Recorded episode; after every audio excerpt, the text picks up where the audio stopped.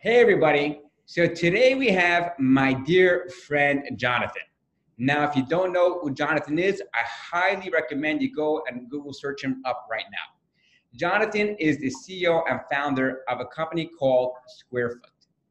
And we are very, I am very excited to have him here with us today to go jump into the story and learn all about Squarefoot and learn about Jonathan's personal journey. So, Jonathan, thank you so much for joining us today. Thanks for having me, man. So, Jonathan, let's take a step back. You know, all the way to little Jonathan. Before Squarefoot, before JLL, before New York, before everything like that, where are you from and what was your upbringing like? Yes, I, uh, I grew up in Houston. Uh, good upbringing, uh, great family. Uh, love my parents. Uh, there, neither of them are from Houston originally. Uh, both of them actually grew up here in New York. I have a little brother uh, who also wound up in New York. So my mom likes to say that she and my dad are uh, New Yorkers who uh, live in Texas, and Eric and I are Texans who live in New York. Um, so yeah, I grew up in Houston. Uh, little brother two years younger than me. Like I said, also lives up here now. Um, yeah, it was great. I love Houston. I think it's a great place to grow up. Um, I like having space. I like good food, nice people, and uh, especially today as the weather starts to dip, I really like warm weather. I totally feel it. Today's a freezing day. So when you're like walking down the street, you know, you see people interact with people. How do you compare the people from Houston to New Yorkers? Um, people down there are nicer. Uh, not, not nice here, but they just are nicer down there. It's funny. So, um, like I said, my parents both grew up here. So as a kid, uh, my brother and I used to come up here to visit our grandparents. And um, I don't remember this because I was like five at the time, but my mom tells us the story that when we were crossing the street, like went to go see a show on Broadway or something, and we were crossing the street, and um, I made the observation to her that people just walk through you here. Uh, and now I'm one of those people that, that are walking through through tourists on the street. So uh, I've come full circle in life. So we could practically label you a New Yorker now. So welcome to the club. We're getting close to it, I think. You know what they say when you're not somewhere if you're not in houston you have to bring houston here. So you have to make new york houston. That's what you need to do. Yeah so the the doormat in our apartment is uh it says a picture of texas and or like an outline of texas and it says home. So my wife's stuck with that now. So you're from houston. You grew up in a beautiful neighborhood. You know new york was a dream of yours i'm assuming from a little kid always to move here. Somewhat. And now all that matters. so you go there. What walk me through your journey of you know going through college, going through high school, you know, and then going to JLL, and then eventually we'll get to you know the big crazy idea you had, Squarefoot, and, and start and going on the entrepreneurship journey. Yeah. So yeah. So I grew up in Houston, right? Uh, Atlanta for college at Emory. Moved to DC uh, after school, and I graduated 2005. Um, most of my time in, in DC uh, was, yeah, working at JLL doing capital markets work. Uh, DC was great. Um, really liked it. Never been a goal of mine to live there for my entire life. Um, also, after college, I had, to your point, I had actually zero interest in living in New York. Uh, so, story for another day. Um, mainly because actually, you know, as mentioned, I spent a lot of time when I was a kid here, and that was either in the summer or the winter. So it's either really hot or really cold. And my mom grew up on the Lower East Side. That's where my grandma still lived. This is Lower East Side 30 years ago. Was not like the Lower East Side now. Uh, and then when you weren't there, you were in deep Brooklyn where my dad grew up, and you weren't there, you're uh, Broadway and Times Square, which none of Broadway and Times Square is still a place I don't try and spend much time on. And again, 30 years ago, also not. So when I was graduating college, I was, had no idea why anybody wanted to live in New York. But anyway, after living in DC and um, I was with I spent much of time up here for work that okay, I guess I can see why somebody in their 20s and 30s would want to live here. So when it came time to apply to business school, uh, Columbia was my first choice, and that's what brought me up here originally. Wow! And you got accept. I'm assuming you got accepted the first try. They let me in. That's all that matters. so you know, how has your previous work experience? You know, before we get into how where the idea from Squarefoot came and why even jump into the entrepreneurship journey. You know, looking back in hindsight, working for a, big, a, a corporate company like JLL, how has that helped you um, form your company now and run your company? Uh, I mean, JLL was great. I mean, for me, that was my first job in real estate. Um, so I got to learn a lot about the industry I had a great boss and mentor who um, taught me a lot, um, both about real estate and just like kind of being a young professional. Still is 25 years older than I am, but just kind of how to operate in society. Um, and then yeah, JLL is a great company, and I was able to see uh, both how great a company works and operates in the real estate space, and also um, because of the specific role I had doing uh, capital markets, I was able to uh, touch a whole bunch of other um, service lines. So I got to see what leasing looked like. I got to see what um, development looked like. Got to see what um, whatever else looked like. Uh, so you got to, for me, it was great. You know, if you work at a smaller shop, you might just do capital markets. They don't do leasing. You might just do leasing. You don't do capital markets. So I didn't do any leasing deals when I was there, but I got to see it. Uh, and again, this gets back to my boss having been a really good boss and mentor. The first start, I said, you know, I'm interested in how all this stuff works. Um, and he set me up with his buddies in the other group so I could shadow them for a couple days at a time when he was out of town. Um, so that was how I got to kind of see, touch, and feel a whole lot of stuff going on. Um, so yeah, it was a very great introduction to, to the industry. Right. Know, what you just mentioned over there is such an important thing. And I've actually heard that quite a few times already from a few other people, is that essentially what you did was you showed up, you got a seat at the table. You know, you wanted to learn about the other stuff, so you got connected to a few other people in other categories, and, and that way give you exposure to multiple things that you have wide, vast experience. That's incredible. Yeah. So after JLL, you know, so you're in JLL, and then one day I'm assuming you woke up and you're like, you know what? I'm getting bored. Let me jump into entrepreneurship because I need some excitement in my life. So, you know, first of all, have you ever even thought of becoming an entrepreneur?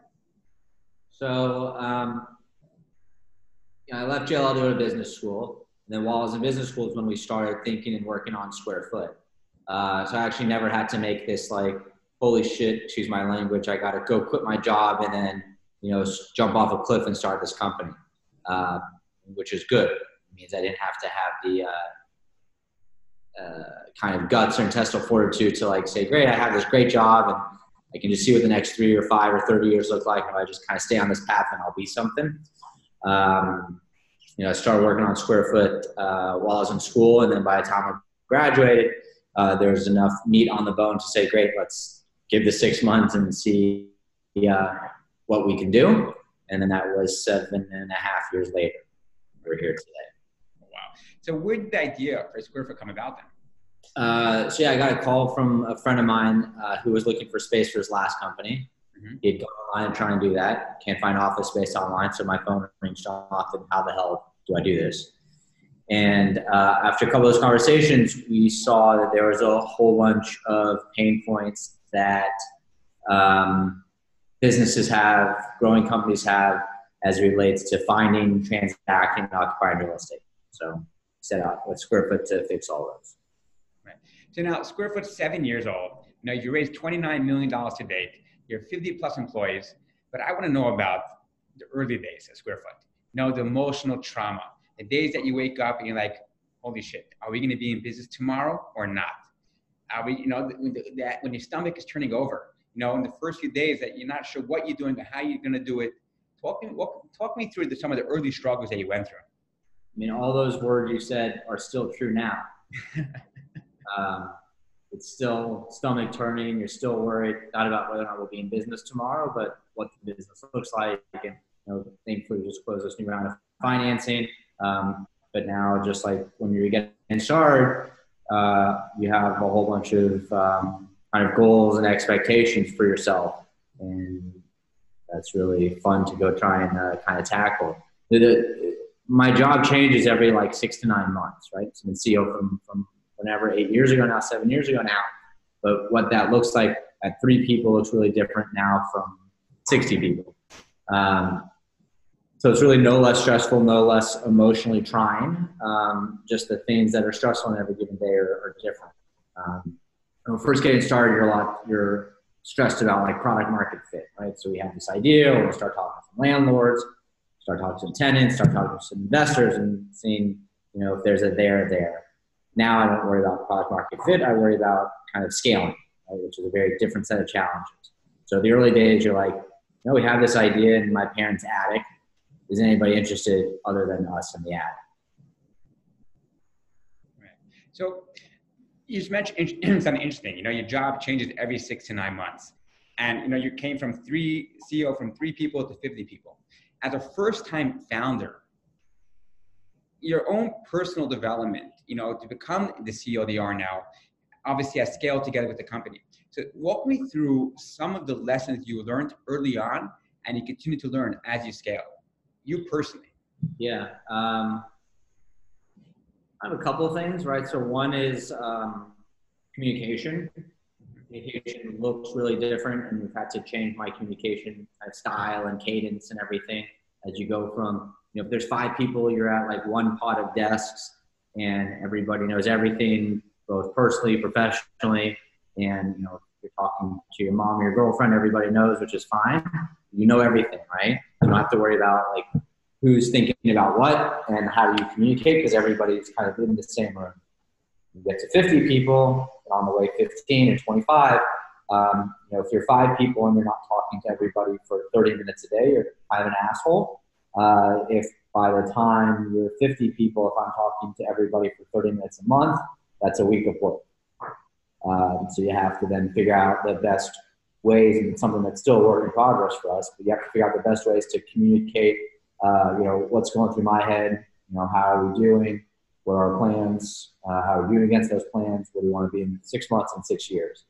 Um, and you can again do as I say, not as I do. I think, or I know that you have to kind of over communicate that because it's all these things I just said are things I think about all day.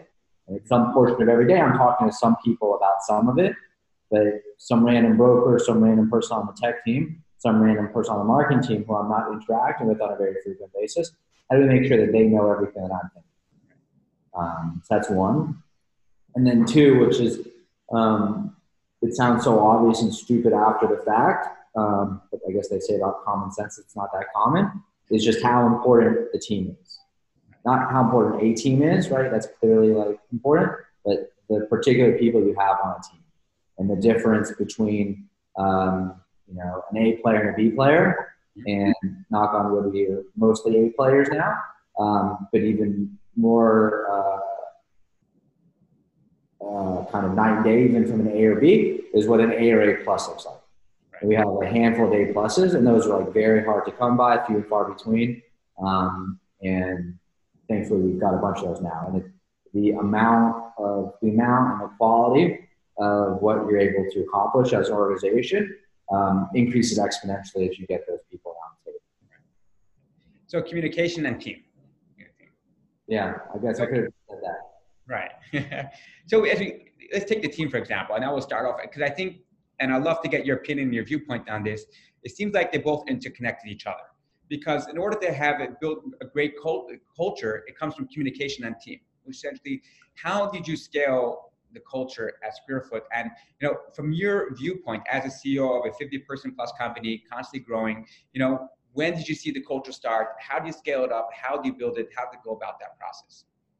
Um, so you know, as you grow, as we grow, um, you spend progressively less time interviewing more people, right? So when we were 20 people, everybody who we were hiring, I spent time with as part of the interview process. Um, we probably hired 15 people in the last four months, especially we were going through finance, and I wasn't meeting all of them. And that's fine. Um, but the really important thing in the way you're able to scale culture, scale organization, is making sure that the people that I have kind of direct influence on, uh, kind of my leadership team, my executive team, are uh, best in class, right? And if I make sure that they're better than me at everything and they are, that would just be on a relative basis good, but also on an absolute basis very good, uh, then it trickles down one level below. And if they're awesome, then they're going to hire awesome people too. Um, pretty senior guy who just started, who will be announced in a few weeks, um, and he said, um, he's been with us for about a week now, and he said that, you know, before he started here, he met a handful of us, and he was pretty impressed. Now that he's met two dozen people, he's continually impressed, continually impressed by it. And his comment was, um, he's like a 30 year executive. Uh, his comment was, um, you know, B players hire C players, and A players hire A players. Right. And we've done a very good job of A player of not to pat ourselves too much on the back. I've done a good job of hiring A players around me, and then the A players around me hire A players around them, and hopefully that cascades down in a very, uh, very beneficial way. Right, and that's a testament to what you have built. You and your co-founders have built and going about you know the hiring process, the culture, and everything, which is absolutely incredible. You know, which makes me think that you guys are, are one of the early pioneers in the so-called prop tech world. You know, you've been around seven years before most of the companies that are similar to yours or any other type of prop tech company have been around. You know, as you grow now, seven years later, you know, what is your moat? You think that you have to? How important is the, a moat, and how what is yours in a sense in order to differentiate yourself from all the current competitors that are popping up on a daily basis? Yeah, prop tech wasn't even a word when we started. Yeah, still not sure what it means. um, so I mean, look, there's first off, it's a massive, massive industry. Real estate in general, um, and also even like the part of the world where we try and play with both brokerage services and flexible space offerings. That you know, there are a bunch of things that differentiate us and make ourselves unique. At the end of the day, some of our VCs don't like hearing it, but this isn't a winner-take-all market. Uh, if it was, then somebody would be a trillionaire several times. The market's just too big and too fragmented for that to be the case, which is all fine. The things that make us special, uh, a lot of process stuff, and the fact that more important than that, we've been able to um, all under one roof have a bunch of things that growing companies want, which is access to inventory, transparency, uh, help with the leasing process, that's transaction management, that's our brokers. Uh, and then third, a couple of flexible space offerings with Flex by Square Foot as well as Pivot Desk. And having all of those um, under one roof, kind of one um, cohesive service offering, uh, helps our clients win every day in their real estate. Wow. So, and you just you mentioned now, you know, you've raised nice amount of money from your VCs this week. You know, it's been announced to raise 16 million, which brings you 29 million dollars a day. You know, so first of all, how does that make you feel? Stress. It's a nice amount of money to bake. Yeah, it's enough. It means I have a job tomorrow. Okay. so what, what practical advice do you give for someone else going on the fundraising journey? You know, as you know, the fundraising journey can take you away from your team, takes up all your time. It's a long process. What have you found that's good to know?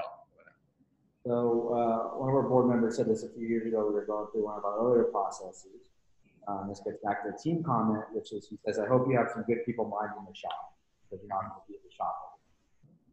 And it's really true, right? So VP of sales is really strong, CFO really strong, really strong COO, just our VP of people.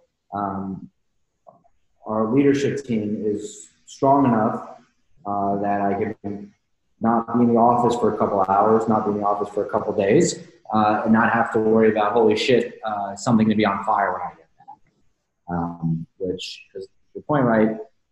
Uh, finance is a very stressful process. It's stressful enough just going through that process, much less also having to think about holy crap, what's going on back at HQ. So having that team around um, that can support you, both kind of like emotionally through that, that journey, um, but also uh, make sure that the kind of wheels on the bus keep spinning while you're going out to fundraise. Um, and that's important. Then too, uh, you have to recognize uh, that you're going to hear no a whole hell of a lot more than you hear yes, and that's fine. That's good. Um, granted, some people maybe only hear yes, good for them, but that's not how most financing processes work. So you have to go in uh, kind of with a stiff upper lip and be ready for that. And those, you know, they're never fun, but it's part of the process. And if you don't recognize that, it will make for a much uh, less enjoyable process. So, you know, two questions about that. We'll start with the first one. How receiving the answer no plenty of times. You know, how did you build up that emotional resilience in order to handle it? I know from being a single guy in New York before that.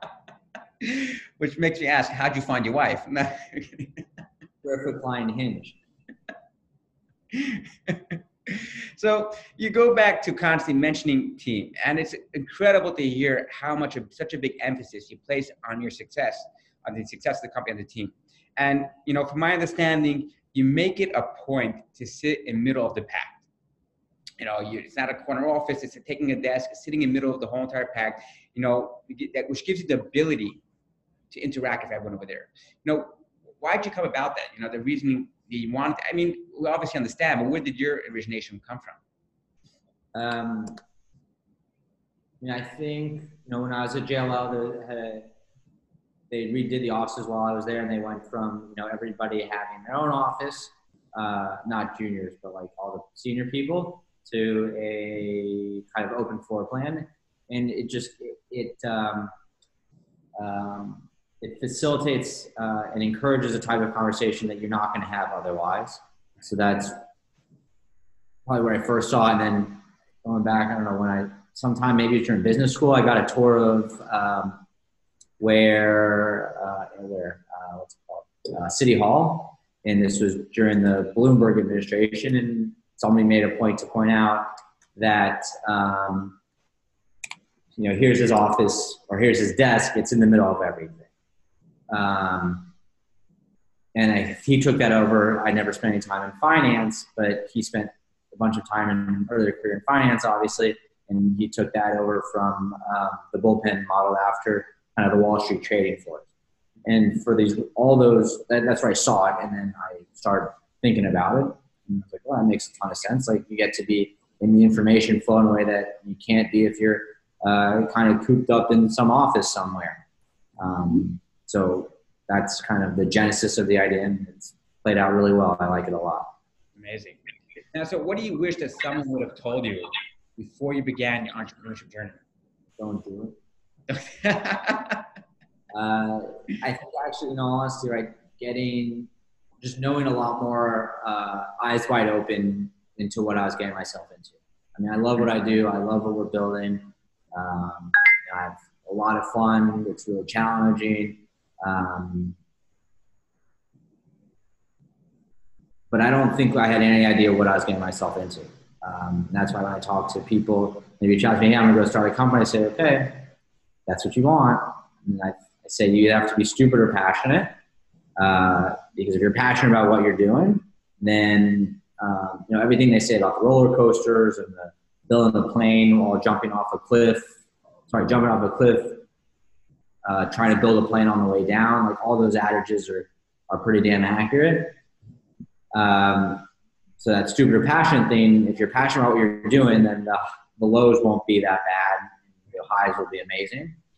But if you're not passionate about what you're doing, then the lows are real, real bad.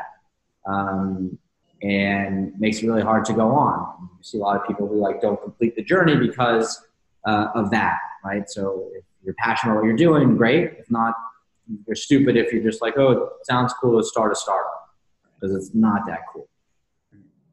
I totally that the emotional is the, you know the emotional struggle you go through on the bad days, it's not worth it. So when you go through those days, you know what do you do to pick yourself up? When you wake up in the morning, like wait, you know, square foot, you're going through a hard time, you weren't able to raise money, God forbid, but thank God you did, or something else. What do you do to pick yourself up? And there's two things. One is, you know, on any given Sunday night when you go to sleep, you know that sometime in the next five days, uh, something horrible is going to happen. And also, sometime in the next five days, something amazing is going to happen. On any given Sunday when you go to sleep, take a guess what really good thing might happen next week, and you can take a guess what really bad thing might happen.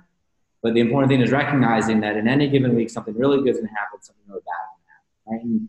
Right? And, here and kind of in life, like expectation setting is really important, right? So if you're um, expecting that, it doesn't hurt as much. It doesn't like completely remove the pain, um, but knowing that it's part of the process makes it a whole lot more palatable. So the uh, analogy I've started using it's the difference between uh, boxing and playing tennis. Okay. Right?